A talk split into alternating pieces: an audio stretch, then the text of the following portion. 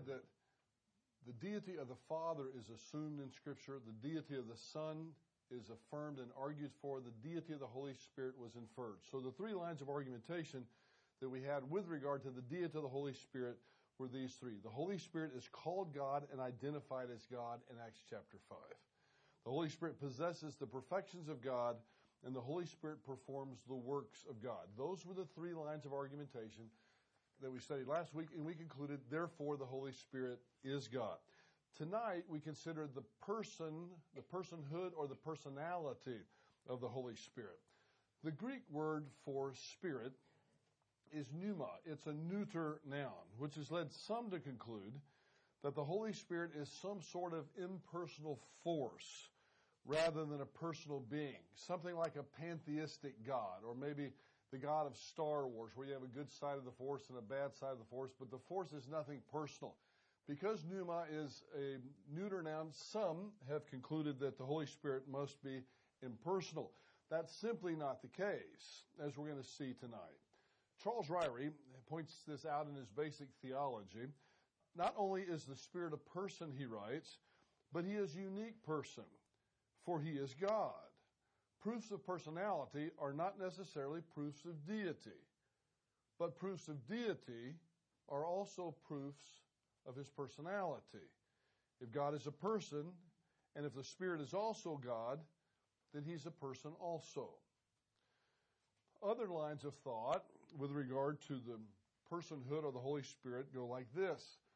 The Holy Spirit possesses and exhibits the basic elements of personality rationality, communications, feeling, will. The Holy Spirit is rational. In, in, Romans chapter 8, verse 27, and he who searches our hearts knows the mind of the Spirit, because the Spirit intercedes for the saints in accordance with God's will. In order for the Spirit to intercede for us in accordance with God's will, He's got to be rational. He's got to be able to reason through what God's will would be and then intercede for us consistent with that. An impersonal force wouldn't do that. The Holy Spirit communicates. In 1 Corinthians chapter 2 verse 13, a verse we studied a couple of weeks ago on our Sunday morning service, this is what we speak, not in words taught to us by human wisdom, but in words taught by the Spirit, expressing spiritual truths in spiritual words. The Holy Spirit also feels. Now, this is one of those ones that trips people up sometimes because of a doctrine called the impassibility of God, which says that God has no emotion. Impassibility really means that God has no emotion that's like our, that is identical with our emotion. But the way the Bible presents God, the Bible presents God, God being the author of Scripture, presents himself as one who does feel. And it's not up to me to say, I know the Bible presents God as being that way, but God's not really that way. I think sometimes theologians get too smart by half. But the Bible does speak of the Holy Spirit grieving. In Ephesians chapter 4 verse 30, by the way, in the context of our sin, the passage says this, and do not grieve the Holy Spirit of God, with whom you were sealed for the day of redemption. That passage is a central passage for a couple different aspects in theology. One is the grieving of the Holy Spirit, the other is the sealing ministry of the Holy Spirit. But tonight we just consider the grieving of the Holy Spirit. Our sin causes the Holy Spirit to grieve according to Ephesians chapter 4 verse 30. It doesn't mean that our sin gives God a bad day, but God wants, in the way that He revealed Himself, He wants us to understand that he's grieved when we sin. So this is an aspect of personhood or personality. He has feelings. And he also has will. He chooses. In 1 Corinthians chapter 12 verse 11, all these are the work of the one and same spirit, and he gives to each one just as he determines. So the Holy Spirit possesses and exhibits the elements of personality. Again, we're talking about the Holy Spirit as a person, not a thing, not an it. Things or it are not rational, they don't communicate, they don't have feelings, and they don't have will. The Holy Spirit is a person. The Holy Spirit also performs the actions of a person. The Holy Spirit testifies in John chapter 15, verses 26 and 27. When the counselor comes, whom I will send to you from the Father, this is Jesus speaking, the Spirit who goes out from the Father, he will testify about me. You must also testify because you've been with me from the beginning. The Holy Spirit testifies. That's an aspect of a person. The Holy Spirit guides us. We'll have in a future lesson some of the particular ministries of the Holy Spirit where we'll talk about these a little bit more. But the guiding ministry of the Holy Spirit is an awesome ministry of the Spirit. In John chapter 16, verse 13, but when He, the Spirit of truth, comes, He will guide you into all truth. That's just one aspect of the Holy Spirit's guiding ministry. The Holy Spirit commands. In Acts chapter 16, verses 6 and 7, Paul and his companions traveled throughout the region of Phrygia and Galatia, having been kept by the Holy Spirit from preaching the word in the province of Asia. When they came to the border of Mysia, they tried to enter Bithynia, but the Spirit of Jesus would not allow them to. So the Holy Spirit commands. He forbade them from doing that. The Holy Spirit convicts. Another extremely important ministry, and we'll study that convicting ministry later in more detail, but, but now we're just talking about the Holy Spirit being a person. He convicts in John chapter 16, verses 7 and 8. Are you starting to get the idea that John chapter 16 is a major chapter with regard to the Holy Spirit? Unless I go away, the counselor, the Holy Spirit, will not come to you, but if I go, I will send him to you. When he comes, he will convict the world of guilt in regard to sin, righteousness, and judgment. John chapter 16, verses 7 through 8.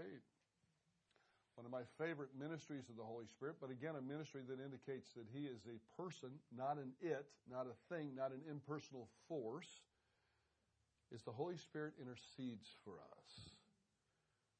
Romans chapter 8, verses 26 and 27. Have you ever been in a position where you just didn't know what to pray? I, I certainly have. You know you need to pray about something, but you're just not really sure where to even start. Fear not, because the Holy Spirit's right there by you, and He's going to take those prayers and translate those into something that's answerable. He intercedes. In the same way, the Spirit helps our weakness. We do not know what we ought to pray for, but the Spirit Himself intercedes for us with groans that words cannot express. And He who searches our hearts knows the mind of the Spirit because the Spirit intercedes for the saints in accordance with God's will. You see, that's the catch, isn't it? We learned that from our Lord Jesus, that if our prayers are going to be effective, we need to pray them in, in some way that's consistent with the will of God. But aren't there some times where you find it difficult to know what the will of God is in a particular situation? Especially, I think, when we're praying for, for individuals. Maybe individuals that are suffering, individuals that are going through a rough time. It pains me to say it, but sometimes that individual may be going through a rough time for their own good. Now, I'm going to pray Lord, please help them. Please have, please have your way with them. And oftentimes I'll pray, please rescue them from this situation. But the Holy Spirit prays along with us, and the Holy Spirit's telling the Father, no, don't do that, Father. We, you and I both know it's for their own good. And that's a comforting thing to know that we can just go ahead and express our will. Lord, help that person. And that the Holy Spirit is going to translate that prayer into something that could be answered in a way that's consistent with God's will. I love that ministry of the Holy Spirit, the interceding ministry. But a force doesn't intercede, a person intercedes. That's Romans chapter 8, verses 26 and 27. The Holy Spirit fellowships with us. In Philippians chapter 2, verse 1, if you have any encouragement from being united with Christ, if any comfort from his love, if any fellowship with the Spirit, if any tenderness and compassion, and Paul goes on to say, make my joy complete by trying to get along. Trying to get along, would you? Basically, is what he's saying in that chapter. But the Holy Spirit fellowships with us. The implied answer to every one of those if clauses is yes, you do. If there's any encouragement from being united with Christ, and there is. If there's any comfort from his love, oh, and there is. If there's any fellowship with the Spirit, and there is. Any tenderness and compassion, and there is. So the Holy Spirit fellowships with us. He testifies, He guides, He commands, He convicts, He intercedes, he fellowships. These are all the actions of a person, not a force. The Holy Spirit performs the actions of a person. The Holy Spirit can be mistreated as a person. You can't mistreat a force. Force doesn't care if it's mistreated or not, but a Holy Spirit can be mistreated as a person. He can be blasphemed. I'd like you to open your Bibles to this particular passage in Matthew chapter 12. This is one of the hotly debated passage about the blasphemy against the Holy Spirit. Matthew chapter 12. Let me tell you a little bit about this passage while you're turning there, particularly beginning in verse 22, where the context for this passage begins. In verse 22, Jesus is ministering, and then there was brought to him a demon possessed man who was blind and dumb, and he healed him, so that the dumb man spoke and saw. So we have this context of a healing. Many New Testament scholars believe that this is a turning point, the turning point in the Gospel of Matthew. In fact, the events that are mentioned here might be the turning point in all of Jesus' ministry. Up until now, he's come and he's made an honest, legitimate offer of the kingdom to the Jews. From this point on, it seems as though that offer has been taken off the table. It's been withdrawn and postponed to a different time. The offer hasn't been done away with. It's not as though the church has now become the recipient of the Abrahamic promises, but the offer has been postponed for a future time. That's why we await a future millennium, is because of this passage right here. Jesus had made his will perfectly clear. He had been doing miracles demonstrating that he was indeed the Messiah, the covenanted Messiah to Israel, not just based upon his words, but also his works. Now he heals a man, a demon possessed man who was blind and dumb in the sight of everybody. And watch what happens. And all the multitudes were amazed and began to say, this man cannot be the son of David, can he? But when the Pharisees heard it, they said, This man cast out demons only by Beelzebul, the ruler of the demons. This is a turning point. These men acknowledged the miracle. It happened right in front of them. They, they couldn't deny it. But instead of admitting that that miracle demonstrated that Jesus was indeed the covenant Messiah to Israel, the person that they had been looking for. He was who he said he was. These Pharisees said, okay, he did a miracle. He does have power, but he doesn't get his power from God. He gets his power from Satan.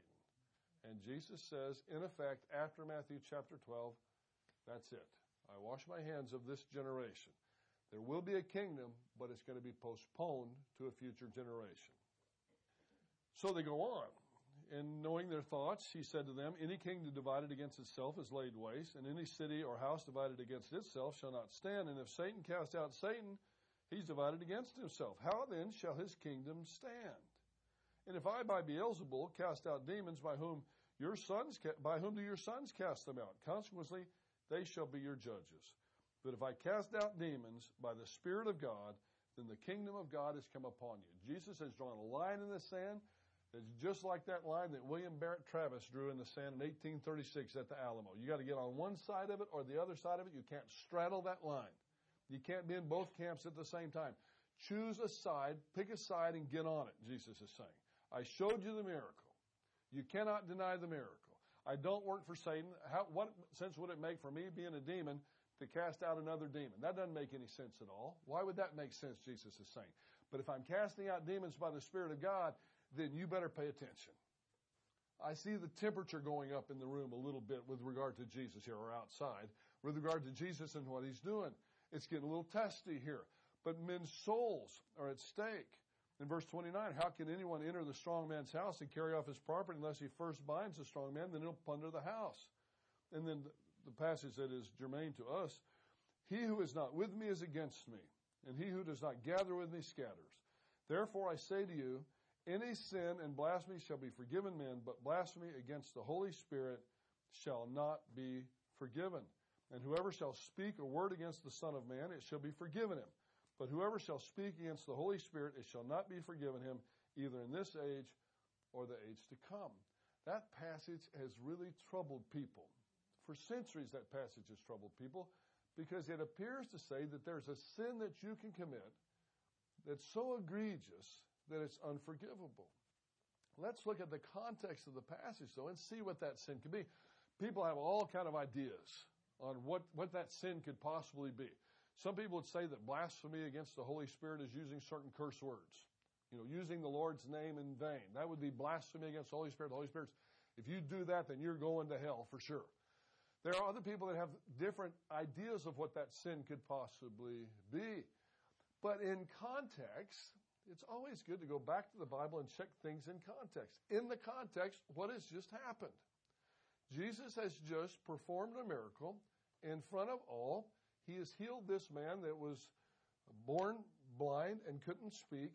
They had to make a choice, and Jesus has drawn the line. Now, remember what the line was. Okay, either I am doing this by Satan's power, but it doesn't make any sense if I was to do that, or I'm doing it by the power of the Spirit of God. If you deny, Jesus is saying, that I'm doing this by the Spirit of God, then you're denying me. You're denying me and my Messiahship. So, in the tight sphere of meaning, the unpardonable sin probably couldn't be committed today. At least according to Dwight Pentecost and others. The unpardonable sin is saying that Jesus performed this miracle in the power of Satan. That's the tight meaning to use hermeneutical terms.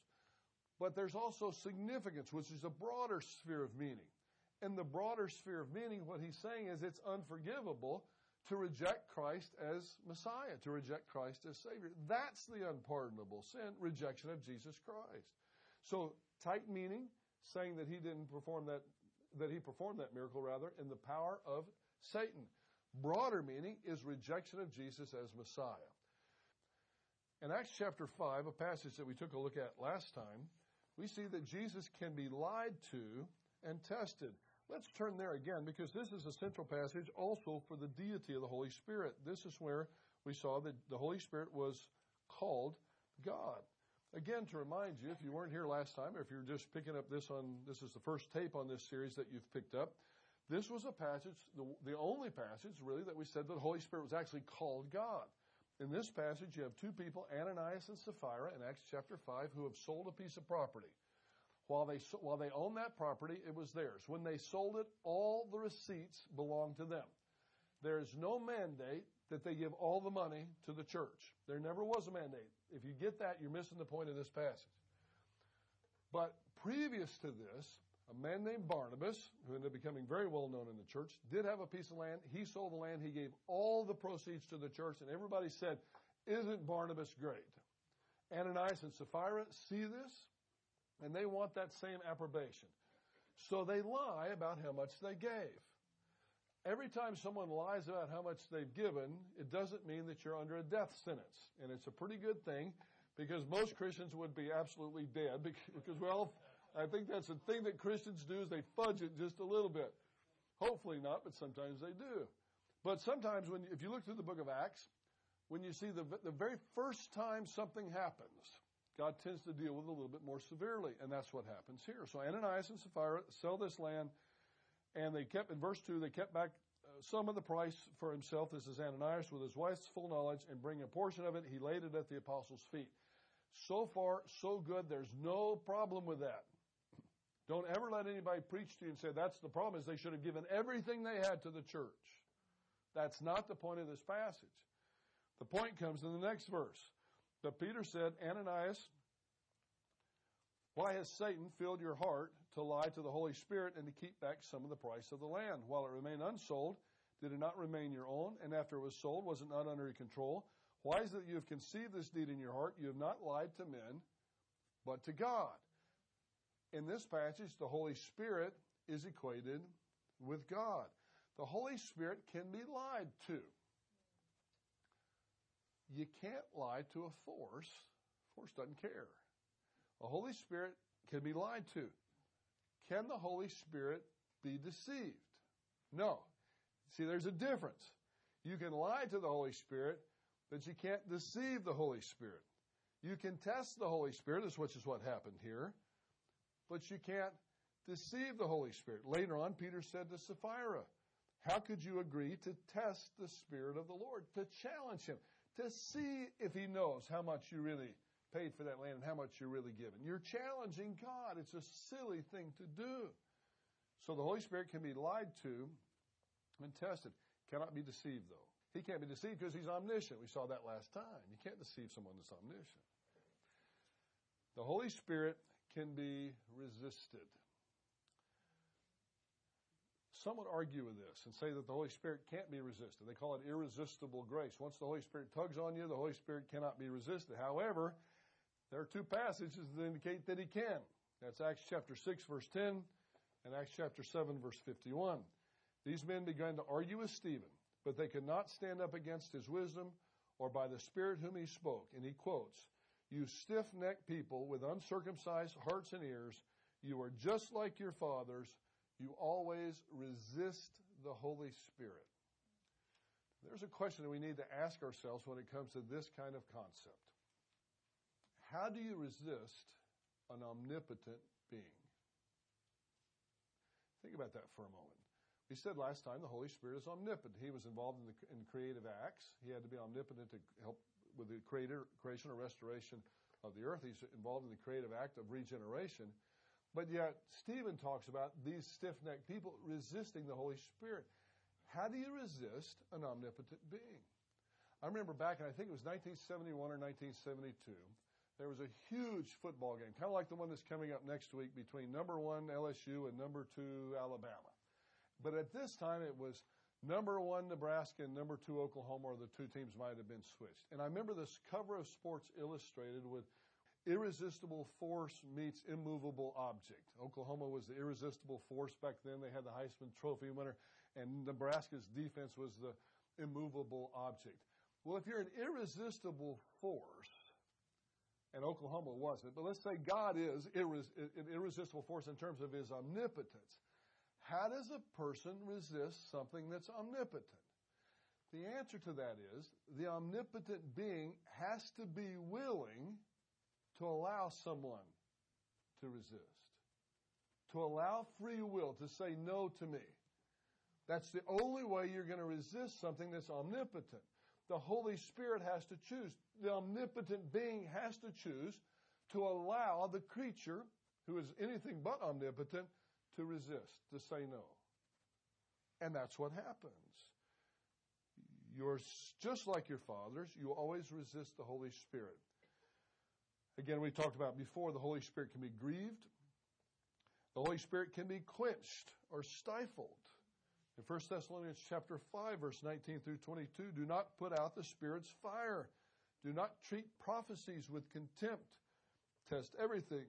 Hold on to every kind of evil. The, the phrase, do not put out the Spirit's fire, is a translation for do not quench the Holy Spirit. Others have liked to translate that, do not squelch the Holy Spirit. So the Holy Spirit can be quenched or stifled. The Holy Spirit can also be insulted. You can't insult an impersonal force, but you can insult the Holy Spirit. Hebrews chapter 10, 29. How much more severely do you think a man deserves to be punished who trampled the Son of God underfoot, who treated as an unholy thing the blood of the covenant that sanctified him and who insulted the Spirit of grace. In context, now there's debate about this, but in context, this is probably talking about a believer who has insulted God because this is someone who has been sanctified or has been set apart. The unbeliever is not said to be sanctified. But believers, certainly unbelievers can, but believers apparently can insult God. This shouldn't come as much of a shock to us, though. All of our sin insults God when we know that we're not supposed to do something and we purposely go right out and do it, that's an insult. So the Holy Spirit can be insulted. The Holy Spirit possesses and exhibits the elements of personality. The Holy Spirit performs the actions of a person, and the Holy Spirit can be mistreated as a person. Therefore, the Holy Spirit is a person. He's not an impersonal force. He's a he The Holy Spirit is not an it. Even though the, the noun, pneuma, is a neuter noun, the Holy Spirit is a personal being. The neuter noun doesn't demand the Holy Spirit's impersonality, and that's why I've given you these three lines of argumentation. The Holy Spirit is addressed as a person. He possesses the necessary characteristics of a person and acts as a person. Therefore, the Holy Spirit is a person. Dr. John Walvoord, one of my favorite gener- uh, theologians of a previous generation, in his text entitled The Holy Spirit, states the conclusion and the implication as follows. He said, It is a fundamental revelation of Scripture that the Holy Spirit is a person in the same sense that God the Father is a person and that the Lord Jesus Christ is a person. The Holy Spirit is presented in Scripture as having the same essential deity as the Father and the Son and is to be worshiped and adored, loved and obeyed in the same way as God. To regard the Holy Spirit in any other way is to make one guilty of blasphemy and unbelief. We tread therefore on most holy ground in thinking of the Holy Spirit of God, and the truth involved is most sacred and precious. Dr. John Walvoord. Relatively little was said about the Holy Spirit in the writings of the early church fathers. We've discussed some of the things that were written about Christ and the early church fathers, but what about the Holy Spirit? Relatively little was said about the Holy Spirit. There was no major doctrinal debate in the earliest times of the church about the Holy Spirit. Clement of Rome, who lived between 30 and 100, included the Holy Spirit in a Trinitarian statement. So it goes way back. The deity of the Holy Spirit goes way back. He said, As God lives, and the Lord Jesus lives, and the Holy Spirit lives. That's Clement of Alexandria, all the way back to the very first century. In the first century, the controversies weren't really on the Holy Spirit. Sometimes we have a wrong idea about these church councils. We think that the church council just got together one day and decided, or some people think, that the church councils just got together one day and said, we need to have a council. It's been seven years. Let's have a meeting. Well, somebody figure out the topic of the meeting. Well, we talked about Jesus last time. Let's talk about the Holy Spirit this time. That's not how it worked. Church councils were only convened when there was a problem. And since there wasn't really a problem with the Holy Spirit in the first or even the second centuries, there wasn't really a lot written about it. A lot was just assumed. If we had a situation with our church tonight, we said we want to tackle these doctrinal statement issues. We're going to have a church meeting and we're going to decide right now whether or not Jesus was God. And you say, well, I think I got something else to do that night. It's pretty clear to me Jesus is God. Does any, anybody got a problem with that? No hands go up. Say, well, why are we having a meeting? We all agree with that already.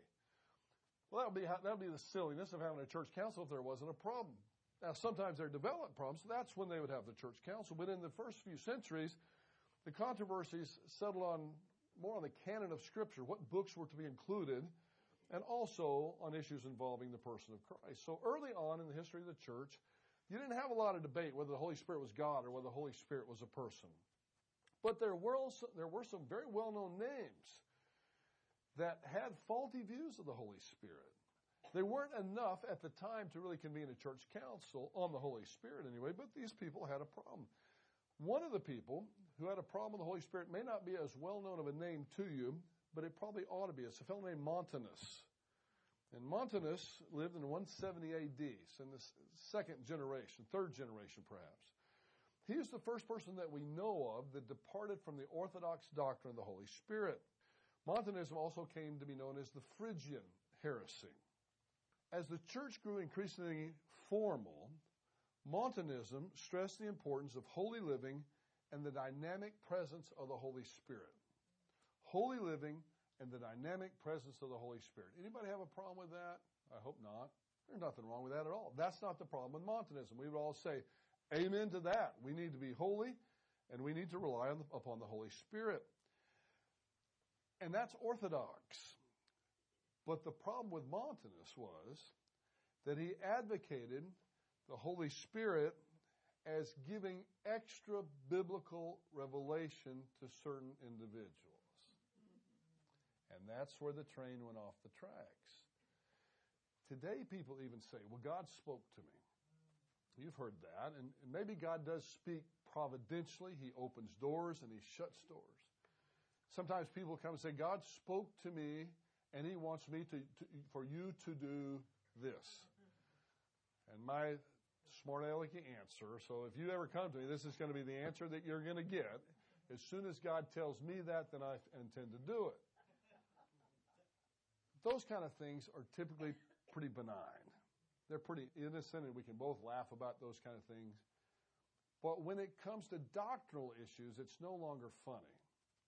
When you have someone like Joseph Smith, for example, that said, I got all this revelation from God that's not in the Bible, hundreds of years later, centuries later, I got all this information that's not in the Bible. He would be following, in a way, Montanus, saying that there was further revelation that God's going to give to you specifically, not to me, not to all of us, but just to you after the completion of the canon of Scripture. It happens today where some people say things that aren't quite so benign. And they try to make a name for themselves when they do it.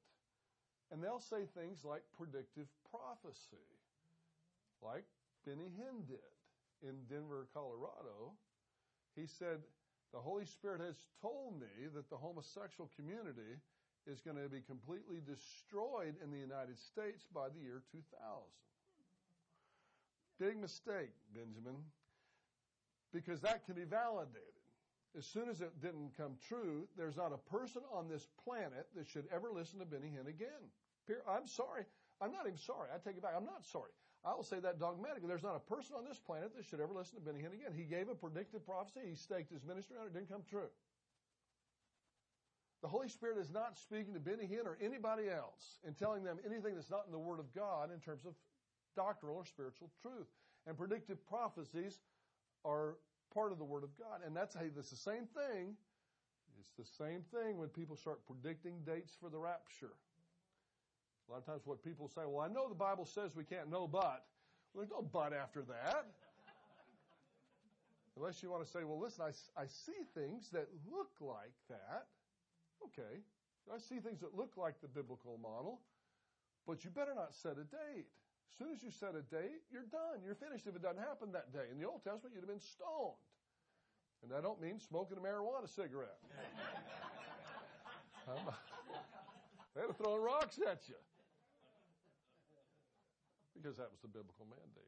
There's this benign kind of thing where God the Holy Spirit told me that you should go to Louisiana State University. That's one thing.